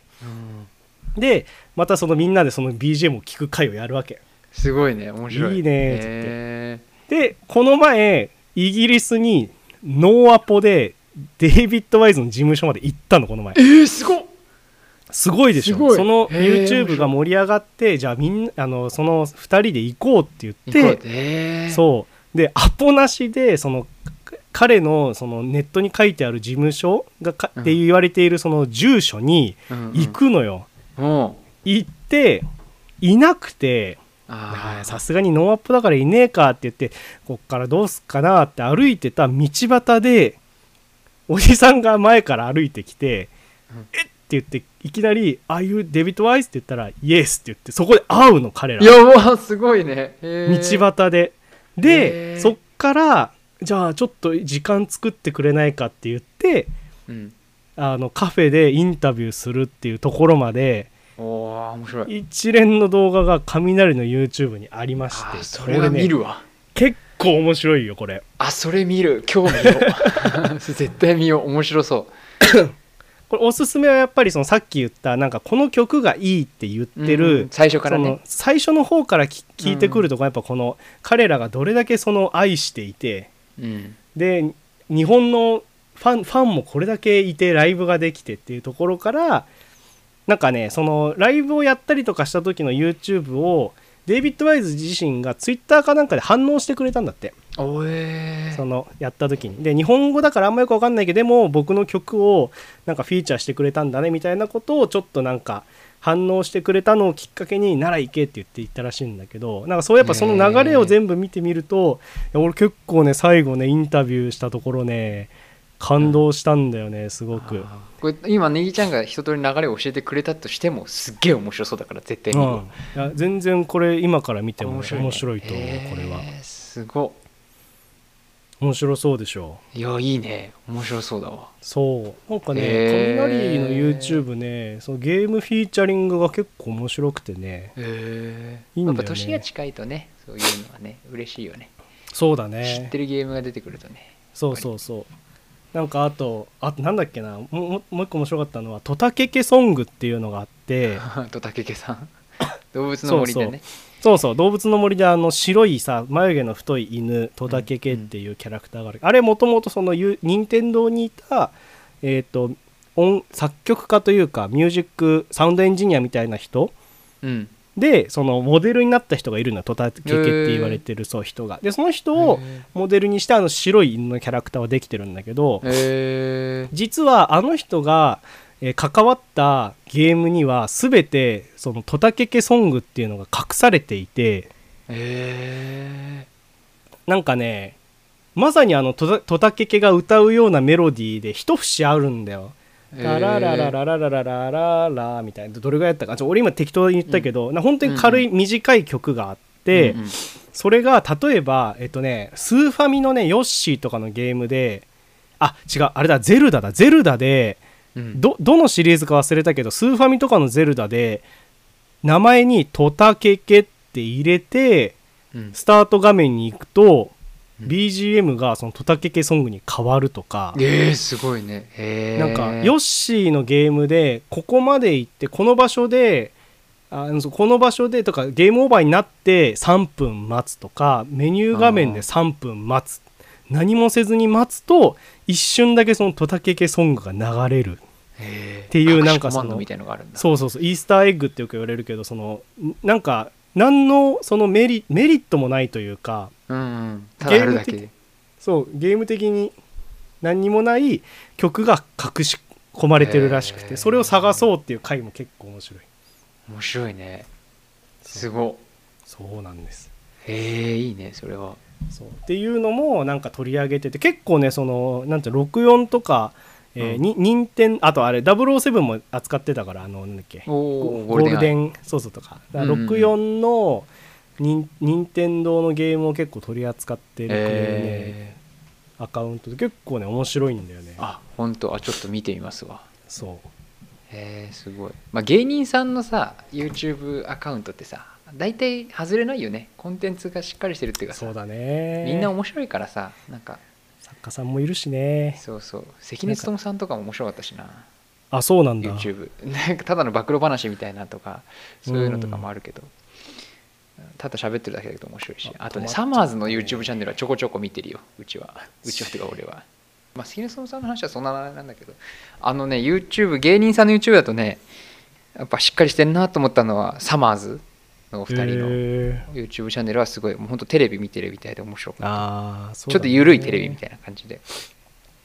お二人のいいところが出ててでさっき言ったあれですよ U 字工事ですよ U 字工事なん俺ね好きなんだよね結構ね あそうなんんだ U 字工事なんかさなんかあの傷つけない感じが好き人を、へえすごいなんか平和じゃんあの二人って YouTube だと何やってるの YouTube だとね、まあ、私がこれ言いたかったのはあの栃木県の魅力発信っていうコンテンツがあっておうおうおうおう栃木県に特化してなんかそのご飯を食べたり二人にゆかりのある食堂に行ったりとかうーんあとロケで行った美味しい栃木のお店とかそういうのをいろいろ紹介してくれるんだよねうんうんうんラーメン屋さんとかお蕎麦屋さんとかそういうのが多いんだけどあそれ YouTube でやってるんだやってるやってるすごいね本当に栃木のために発信し続けるんだなそうそううそうそうもちろん他のこともやっててあとなんだっけな立ち食いそばだけを巡る企画とか出へてえそれもね結構面白いんだけどそれもやっぱそ栃の木栃木うんいやいやいやそれはね全国あ全国そう全国とかまあ東京とかが多か多いんだけどはいはいなんか有名なとこあるよね都内でもねそうそうそなうんだっけなそうそう俺有名なとことかも出てきてる俺アルピーのアルカンドピースの YouTube で見たなその立ち食いのあーなんかほらやっかぱそういうことやってんつだお節をさそのおろしてるだか製造してるところがあー直営でやってるあのー立ち食いそば屋さんが日本橋かどっかにあって、えー、もう本当にに雑居ビルでなんていうの本当サラリーマン向けの感じのうんうん入り立ちなんだけど、めちゃくちゃうまいらしいんだよねそれがあああそうやなっんてだんだねそれまあでもそういうのやっててえなんかねやっぱいいのよ平和でなんあかー栃木弁でさ栃木のいいところ喋りながらさえー、なんかご飯食べたりしててしててなんかすごい幸せな気分になれる そうなんかいいなと思いながらさなんか我々もラジオでちゃんと熊谷のことをアピールしなきゃダメだなとかってちょっ とまあ、熊谷発信の人たちじゃないですけどね僕らはねそう今熊谷どうなってるか分かんないしなまあでもほら我々は一応二十ね何年生きてきたからそうねちょっと美味しいところとかねいいところとかはね適宜挟んでいきたいですよね確かにまあいいとこいっぱいあるからね熊谷はそうそうそうそう本当にイベント前もさうちわ祭りの話したけどさやっぱ、うん四季ご四季それぞれなんかイベントがあってすごい素敵な街だなと思うよねやっぱね、うん花火大会もあるるしねあるしそうそうそう鳥の位置とかね大体あの定期定期テストとかぶる鳥の位置ねそうだったっけ中学生とかのあー確かに そう基だ本った的に行けないっていうあーなんか大人になったらここで熊で買ったりすんのかなとか思ってたな中学校の時に思ああそってた思ってた買ってみたいなみたいななんかほらやっぱうち引っ越したりとかしてさその住む町がさ変わるとさそこのうん地元のお祭りとかあんまり分かんないじゃんやっぱ住み出したと、うんうんう、うんだからそうそう思うとなんかこう多分今ば住んでる場所にも何かしらあるんだろうけど例えば鳥の市があるんだろうし、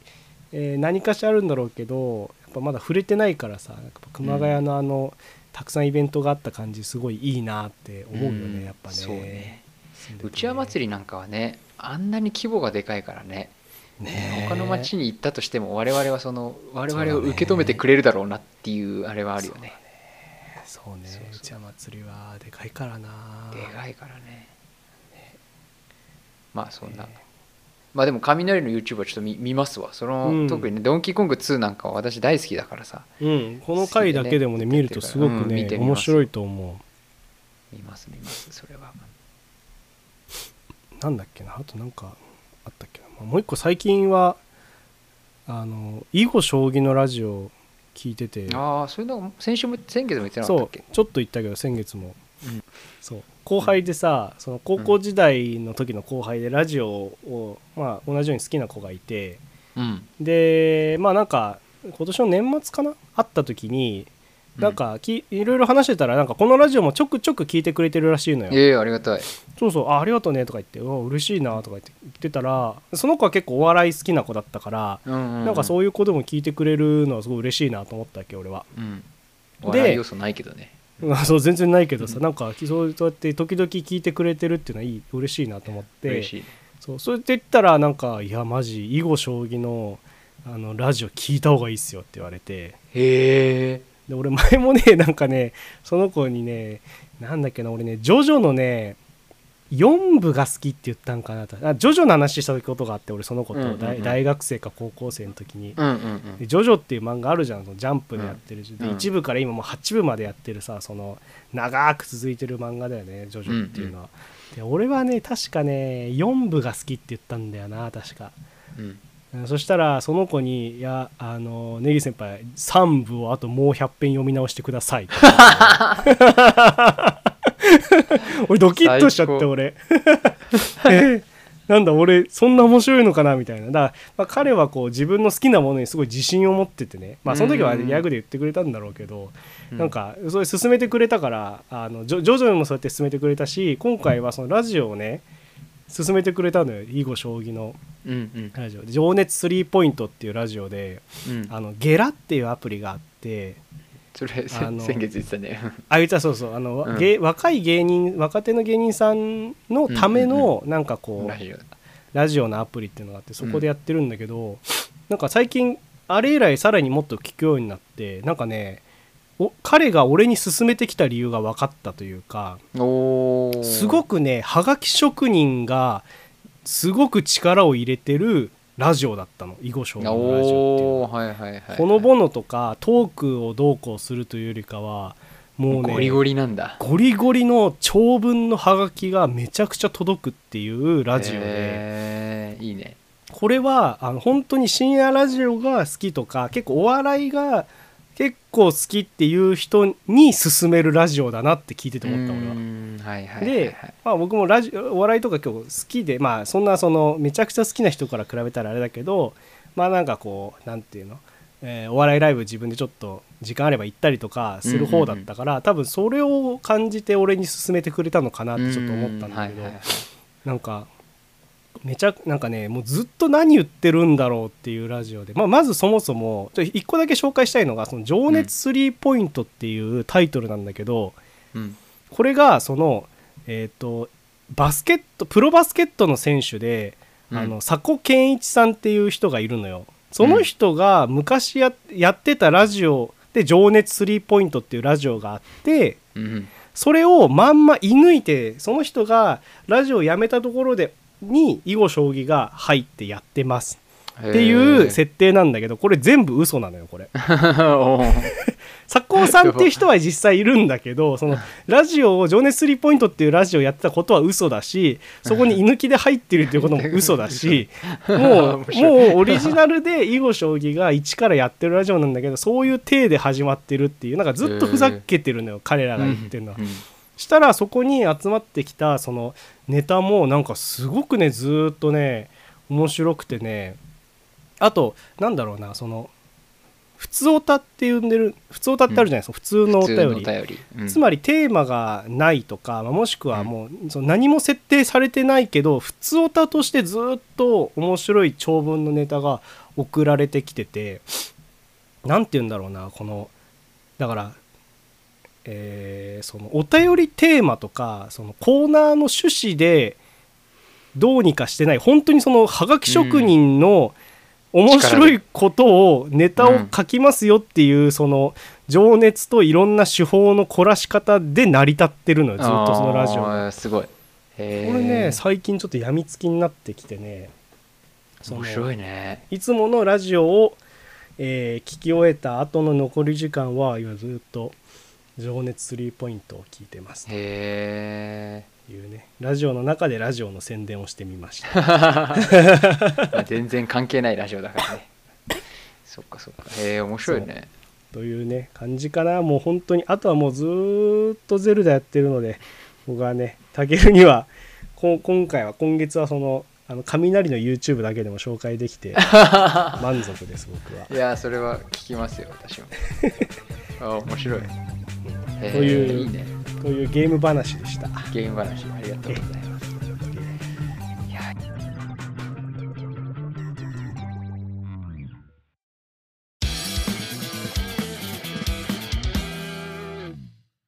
あの先月あの、まあ、ちょっとマニアックなというか変わった博物館に行ってきて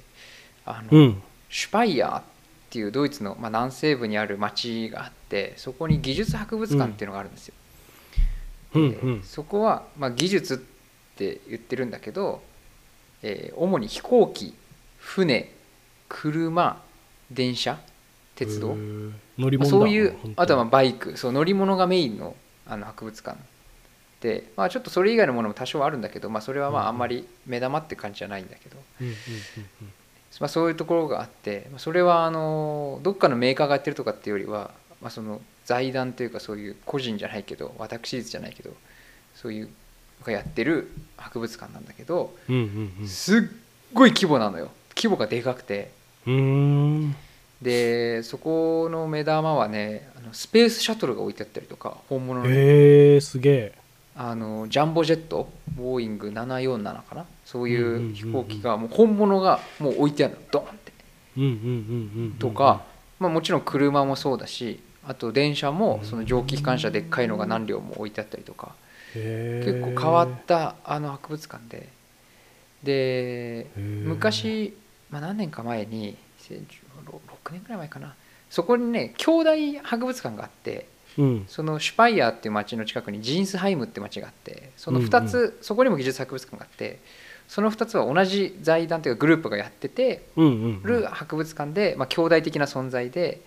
あるんだけどそっちの博物館行った時にすっごいなんかね怖かったのその博物館が怖かった、入って、うんほそれなんでかっていうとその中に入るとまあいわゆる戦闘機とか飛行機とかがこう上にぶら下がってていっぱいその建物の中に。う、うんうん、でまああの戦車とか、まあ、そっちはどちらかというと車とか戦車とかが多いんだけど、うんうん戦車とか車とかこうバーって置いてあってうんでなんかその雰囲気が怖くてすごく、ああも物々しいというかうん、なんかね明るくないっていうか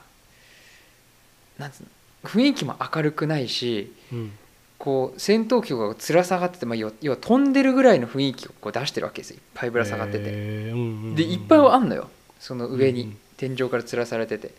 からそういう雰囲気がすごい怖いなと思ってて今回そのシュパイヤーに行った時に、うんまあ、ジン・サイムと兄弟だからそういうのあるかなと思ったんだけど、まうんあ幸いそこはどちらかというとその車鉄道より車,、まあ、車と飛行機がメインなのかな、まあ、そういう感じだから、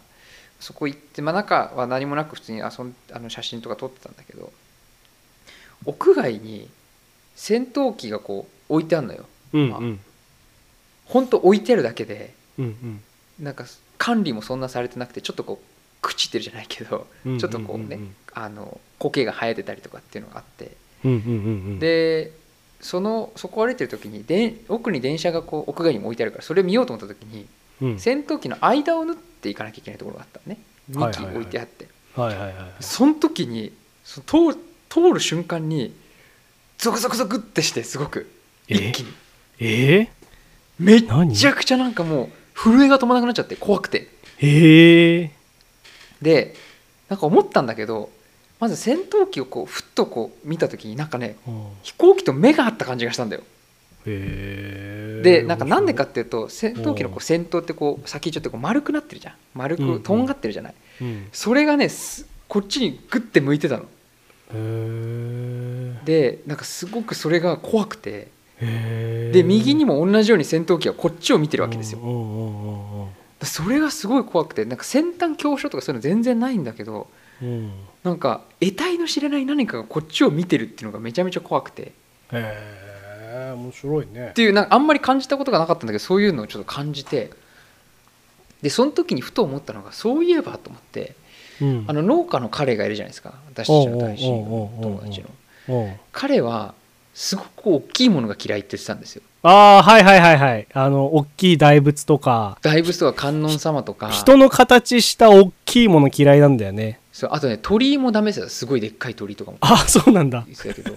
なんかその得体を知れないでかいものみたいなのがすごい嫌なんっていう話を言っててうんなんかそれに近いもんなんだと思ったんだよなんかそのああなるほどね戦闘機っていう、はいはいあんまり触れないなかなか見ない、はいはいもはいのはがポンって置いてあってその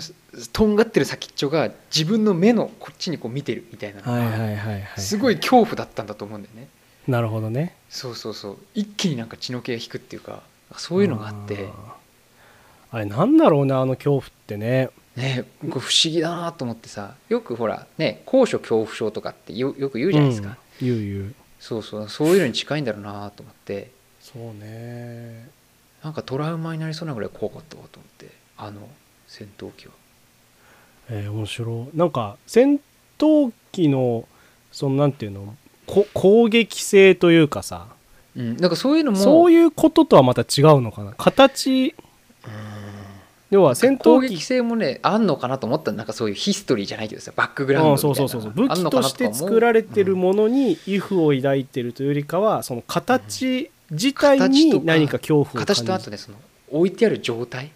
うーん自分と同じ高さっていうのがやっぱ怖いっていうなるほそど、ねの、その博物館屋内にもその上に戦闘機がぶら下がったり飛行機がこうぶら下がったりするわけですようんうんうんうんでもそれは別に見ててもなんかちょっとこう遠いっていうかさうん上にあるからまだいいかなと思ったんだけど感じないんやだっぱ、うん、同じ目線になった瞬間に一気に怖くなってさへーでもなんかその得体の知れない大きいものになんか近いものがあるんだろうなと思ってああなるほどねふとねそれはなんかね久々になんか感じた不思議な感覚であでも確かに俺もあれ苦手はあの人の人の形とか人の顔してるんだけど動かないものあなんかこあうマネキンみたいなやつそうそうマネキンみたいなやつああでもわかるなそれはすげえああいうのも結構苦手だねなんかこ子供の頃とかさ本当にあもうなんかん前を通れなかったりとかしたからねあー昔じゃあネギちゃんはそういうものなんだそうそれがなんか怖いとか感じるかなあるよねでもそのえなんかん得体の知れない恐怖ってあるよなんだかねわからゾないゾ怖クいゾクってする時あるよね、そうそうそういやでもそのマネキンとかってさ結構さあの鉄道系の博物館とかに行くとさうんなんか当時の様子みたいな感じでさはいはいはいはいマネキンがポンって置いてあったりするじゃん制服着たマネキンうんうんうがんするするするすあるれめっちゃ怖くない確かにわかるわかる急にねなんかそう気づかずにいるとちょっと怖いよねそういうのがバッター昔るとねそうすげえ昔にあの北海道行った時にうんちっちゃい頃お小樽、だったかな小樽かなんかに鉄道博物館があるんだよ北うんう海道、んでそこに郵便車っていう郵便物を運ぶためのうんうん貨物列車みたいな車両客車みたいなのが置いてあってうんうんうんこう側面の扉が開いてて中にこう郵便のこの、ね、仕分けをできるこういっぱい棚があるみたいなのが見えうんうるんだんけど、うんそこに郵便局員のこの服を着たマネキンがいたんだうんうんうんうんあの風景今でも忘れない怖 くて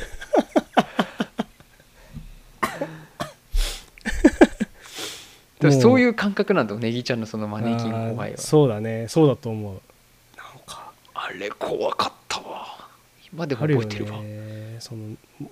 の頭にこびりつく怖さあるよねそれうねんそうだから今戦闘機のねあのこっちを見てる感じ、えーこっちを向いてる感じっていうのはやっぱすごい焼きつ焼きついちゃったえ悪い意味でなんかそのまた人の形とかさ動物の形でもないしその目目がどこかにあるわけでもないけどそれを感じるんだねそれそうは先端がねこっちをピッとこう目があった感じがしたなんか嫌な感じだからそれやっぱあれかねその先端恐怖症的なものをちょっとあんまり感じたことないんだけどねうんそうそうそうおもろでもネギちゃんなんかあったっけなと思って聞こうと思ったんだよでもそういうマネキンとか嫌いなんだそうそうそう俺ねあのーほらえっ、とうちの家の近くあまあほらって言っても分かんないだろうけどうちの近くにあれ中古車屋さんだったんかな、なんかなんて言うんだろうや八百屋がま近くにあって家の近くにでそこを通るうーまでの道の途中に、えっとうパン屋があるのよたけるわかるかなえっ、とああ分かる分かる分かる分かるパン屋分かる分かるわ分かかるるあそこの隣にえっ、と、昔多分中古車屋さんかなんかおおなんだか覚えてないんだけどあってお店がうんうんうん確かでえっ、とねインディアンのインディアンあのアメリカの先住民族、うんうんアメリカねインディアンの格好をして腕かなんかを振り続けてるかもしくはもう全く動いてない、えーとうん大人と同じぐらいの大きさの像があってへえそれが本当に俺は怖くてその八百屋にはついてくんだけどそのの像というかその置物というかその前を歩く時だけは親とに手つないでもらって目つぶって歩いてた記憶があるへえだからあの顔の詳細まではあんま覚えてなくてなんかどっちかというとポップな顔だったのかなって俺の中で記憶はあるんだけど遠くから見てもあのインディアンかなんかがすごい怖くてなんかその記憶がね未だになんかその鮮明に覚えてはいないんだよそのうんなんだけどなんか色味とかその大きさの感じとかあー雰囲気とか、ね、こういう羽が頭についてたなみたいなのだけは頭の中にずっとあってそれは未だに頭の中にあるそれがあじゃあ結構本当に怖かったんだねなぜかねずっと怖かったねああ,、まあ、あるよねそういうのねそうああるとの思なんかその農家の彼がねなんか大きいものなんか牛久の大仏とかさあとそうそうそうそうそうそうそう、えーどうか高崎高崎高崎だのっけね観音様ねそうそうそうああいうのが怖いっていうそのうん人よ、自分よりも大きいというかね普通の人間ではありえない大きさのうんなんかそのものが怖いっていうのは確かに不思議な感覚だなと思ったよねなんか前栃木かなんかにみんなで釣りに行った時にその道中に確か大きい鳥居かなんかがあって、うんああいうのもダメなのっつったら「うんダメダメ」って言ってた記憶 がある気がするんだけどまあちょっとなんおもかろいな曖昧な鉄鉄道博物館行った時もなんかなんだろうな怖怖いっていう感覚か分かんないけどやっぱこの列車がバーって並んでるところを見るとな何かこうやっぱ威圧感を感じるよね。ああそうねやっぱ今までにない角度で見てるよね地面でさうん地面のあ確か高にさねで見てるっていうねしかも止まっててさ確かに確か走ってるとやっぱりねいざその感大きさ感は分かんないしにうんホームに立つと分かんないけどね、そうだね地面から見るとやっぱでかいなって思うもんね、もうもうあれうはなんかこうなんていうの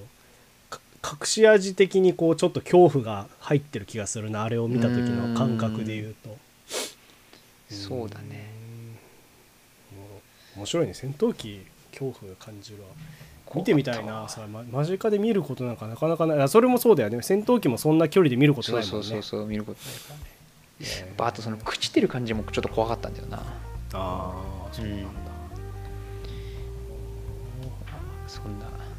そんな感じのはい話ですね、まあでもネギちゃんの怖いものが分かってよかったわインディアンマネキンがの嫌いえーマネキンマネキンが苦手でした僕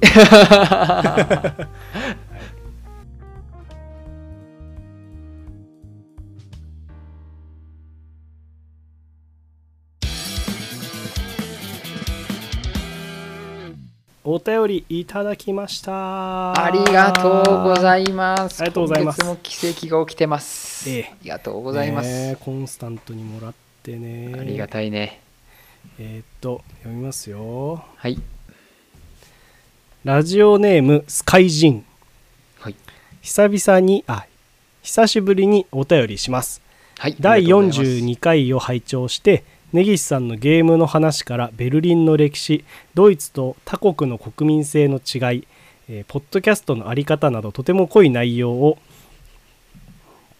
お二人の他愛のない会話や雰囲気がとてもこ聞き心地よく聞かせていただきましたありがとうございます、えー僕はまめにポッドキャストを聞き入ってるわけでもなくふとした時に聞く程度ですがそんな時に聞いているのが月一焚き火ラジオさんでござい ますこれからも配信頑張ってください僕も肩肘張らず頑張ります追伸ステッカーよろしくお願いしますというようなお便りいただあきりまがしたとうございます。いいよね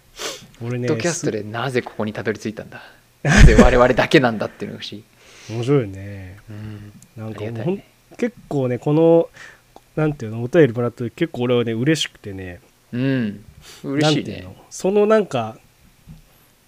これがわかんないこれが一番嬉しいって言い方しちゃうと他の人に失礼だあれだけどうんなんかふとした時に聞いてくれるラジオになってるってめちゃくちゃいいなああーと思って、嬉しいねそれはね。なんかさほら習慣になってくれてる人もいるじゃんきっとうんうん、毎月も本当にそれこそ1日に聞いてますっていう人ももちろんすごく俺は嬉しいし、うんそれはありがたいよ。もうありがたい。いって感じだけど、まあそれとはまた別のなんていうの習慣になってるわけじゃないんだけどふとした時に聞くのはこのラジオですってもうすごくなんかいいなと思ってね,、いいねうんいいなと思ってなんか嬉しいなんかそれってすなんて言うんだろうななんか、うん、すごい嬉しいなと思ってさ、うんうんなんか光栄なことだよね。なんかそそうのそうそうそう、うん光栄なそんな風こにと思っだてくれよてるなんてね。そうなんそうかすご嬉いしいね。いい感ちょうどいいなんていうの温度のお便りいただけてすごいい俺やは本当だね確かに確かにそのくらいのペースで聞いていただけると我々もそのくらいのペースでやってるからね、そうそうそうそう,、うんそうそうそういいよねいい42回っていうとはいなんだろうゲームと農業体験の話だってタケルがイギリス旅行した時ああ年イ末かギリス旅行覚えてます もう全然俺覚えてないんだけどイギリス旅行は何したんだっけタケルはえっとね全然覚えてない喋っといて全然覚えてないんだあ美術館とかの話したんじゃなかったっけなあー美術館行った話あのロゼッタストーン、あーエジプトの話かうん、の話じゃないかななあら直実節ねああーあ直実節の話してなるざね節の話ああそうかそうかすごいミニマムな話で申し訳ないね熊谷 のでも農業体験はね行った行ってね農業体験してねっていうそうそう農業体験してた話か、うああんそうかそうかこれ雨の中やったあれ俺2回目行ったって話ラジオでしたっけしてないかこれは2回目じゃないんじゃない2回目最近でしょ行ったの2回目そう最近最近もまだよた、ね、春だあもんのねはいしかも農家の彼のとこ行っってあそうもう大体その農業体験というかちょっとお手伝いしてー、うん、で終わったらあのバーベキューをやってっていう流れが ね最高ですね そうお花見お花見的なことをねちょっとしてね最高ですねえー、俺この時ゲーム何話したんだっけないや気になるね覚えてないねなんだろうなんだねろうねあれかなファクトリオかなファクトリオの話したかなああそうだそうそうそうそうファクトリオとそのなんか似てるって話じゃなかったっけ違ったっけ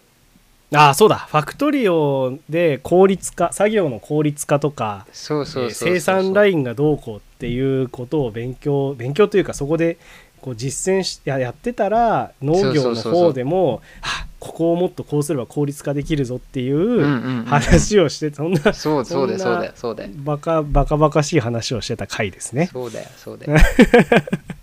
いやいやそうそうそううん、あでタケルはだからなんだっけこの時なんかイギリスなんか国民性の違いって言ってたよねなんかねあもう全然覚えてないな本当になんか言ってなかったっけイギリス人がどうこうみたいなドイツ人がどうこうみたいなこと言ってなかったっけああ言ってたかもしれない言ってた気がするああれだ英語に英語の国に英語圏のあそう国そうそうに行ってそれがすごくなんていうのストレスフリーというか、うんよかったって話だね、良かったって話したんだねあーそうそうそうよく覚えてるね、本当にこうやって言われないと思い出せないねこれがね うん毎回ね何もなんていうのあのただただその時思ってることを垂れ流してるだけだかそらうそうそう全そう然覚えてないで、そうメモ取ってるわけじゃないしね細かくか言ったことをねうん、ねなんそうかだそうだ今全然関係ないけどさ今それこそチャット GPT とか話題になってるじゃないうんうんうんなんか文字で書き起こしとか多分すぐできるようになるだろうねきっとねこれら確かにもう俺もう確かに早くラジオ編集チャット GPT にやってほしいなって思ってるんだよなずっとそこはダメだよネギちゃんが面白いとこちゃんと決 めないとなんかちょうどいいところでさカットしてとかさ編集してってもうだって動画とかってやってくれるらしいよ今動画バーンあそうなんだそうなんか俺スサムネというかスクショかなんかで見ただけだけどいわゆるそのタイムラインがあって、うんその喋ってるとこだけをさ切り抜いてさ途中のそのあー間の時間とかはさ切るみたいな人いるじゃん編集の仕方で、うんうんもうそれがビビビビビビビビビビビビってやってくれへるえすごいのねそういう機能まであるんだいいよねもうすごいよあれは今もいやそんなねまあ文字起こしをね別にする人はないからね我々のいやラジオはそうだねそんな文字起こしするようなこと喋ってないわねいやーでもなんかそっかちょうどいいぐらいに聞いてくれてるのが、うんいやすごく嬉しかったな、ありがたいねねなんかそうこれからもねそういうそういうラジオでいたいよねその肩そう肘だにね張らずに、うんあそれ大事大事だよねなんかまあ我俺もさ々はこんなうんあね感じだからねこんな一生懸命な感じじゃないから逆にねうん、なんか俺もさ聞くそ側ものねいろいろラジオ聞いててさそうなんていうの、うんラジオとかあと YouTube とかもそうだけどなんていうんだろうなあの皿洗いとか、うんえーなんかもうななんていうんだろうなこうコンテンツってさ、まあ、前も言ったかななんかその結構真剣にがっつり見るうものと、んはいはいもうなんか聞き流してもいいけどとにかくつけつけた方がいいみたいなものとかってあるじゃん、ぐなんていうのあるあるグラデーションがあるというかさうんあるあるあるある我々はもうどう考えてもさもう寝落ちしてもいいところにそうだねね カテゴリこー的にはそうだねれをそうもう聞き忘れてもいいしうんなんか内容覚えてなくてもいいけどうんでもなんかちょっと物寂しい時に聞こうみたいな時のさ、はいはいはいはいはいコンテンツに僕はもう居続けたいなと思うわけですうよ、これはんあいいねそれ理想だよね本当うねん、なんかそれをこうそういう意味ではこのふとした時に聞くっていうのはねなんかその一つだなと思って俺はすごくそうだね嬉しいなと思ったよありがとうごいざいますますこの人前も送ってくれてるんだよね覚えてるスカイジンさん覚えていないやか覚えてないなそう割と初期の方じゃないこうん結構初期あのね多分ステッカーをねまだ作る前だと思うそうそうだよね多分ねだからステッカー多分だだからさそうそそれぐらいさそのなんていうのふとした時に聞きますって言ってるんだけどでもまあ、うんステッカーくださいって言ってもらえてるのって俺すごいそれも嬉しくてそうだね嬉しいねそうそうでまたそれをねまあそれが理理由でもさお便り送ってくれるのは俺はすごくいいなと思って、うんそう皆ださんねにねどんなことでもあこれだ第26回の時だから21年ずいぶん前あだーもう2年前からちょこちょこ聞いてくれてるんだねこの方いやありがたいいねありがたいね本当にねいやーということでねちょっとこれからもお便りはねいただけたら読みますので、はいいつでも待ってますからねええ皆さんに奇跡を起こしていただいてねえー奇跡を喜びますから我々は喜びますからえ大いに喜びますからねーぜひお願いします、はいよろしくお願いしますはい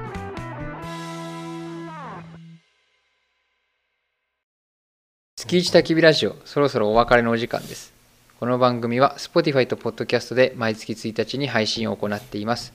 ぜひチャンネルフォローをお願いしますまた皆さんからのお便りを募集していますウェブサイトにある投稿フォームまたは Instagram のダイレクトメッセージにてお待ちしております毎月20日までに送っていただけると幸いです月一焚き火ラジオと検索してみてくださいはいははい、い、ということで第48回4年目が終わりまして来月から5年目にな5ります年目でございますえ5年生ですね5年生だね5年生だよいやーまあ何ってわけではないけどないですけれど も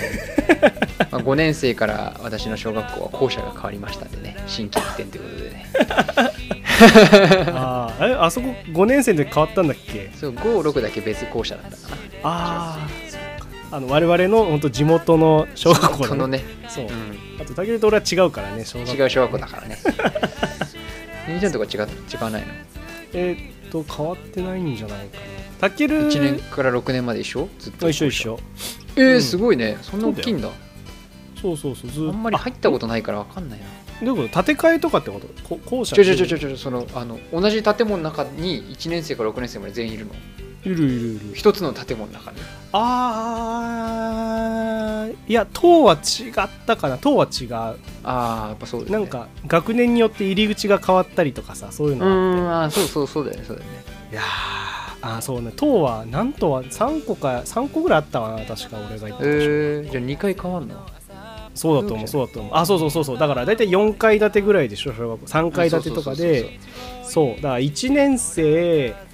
何年生だったかな4年生6年生みたいなのが一つだと思へうーあそういうそういうことでしょだからじゃあじゃあ1年そうそうそうそうそうそうかそらうそうそうそうあーそういうことねあーそれで言うと確かに変わってるわ変わってもるうしでも覚えてないわ俺は56別でしたね急に懐かしいな確かに小学校の建物とかあーなんかいろいろ言われたらフラッシュバックするな確かに懐かしいねそうどうでもいい話してるどうでもいい話どうでもいい話をしながらじゃあ今月も終わりに 終わりたいとやべえ身のねえ身のねえこと言ってしまった私が 私のせいだ終わりたいと思います、はいということで月一焚き火ラジオまた次回お会いしま しょうここまでのお相手は根岸とたけるでしたさようなさようなら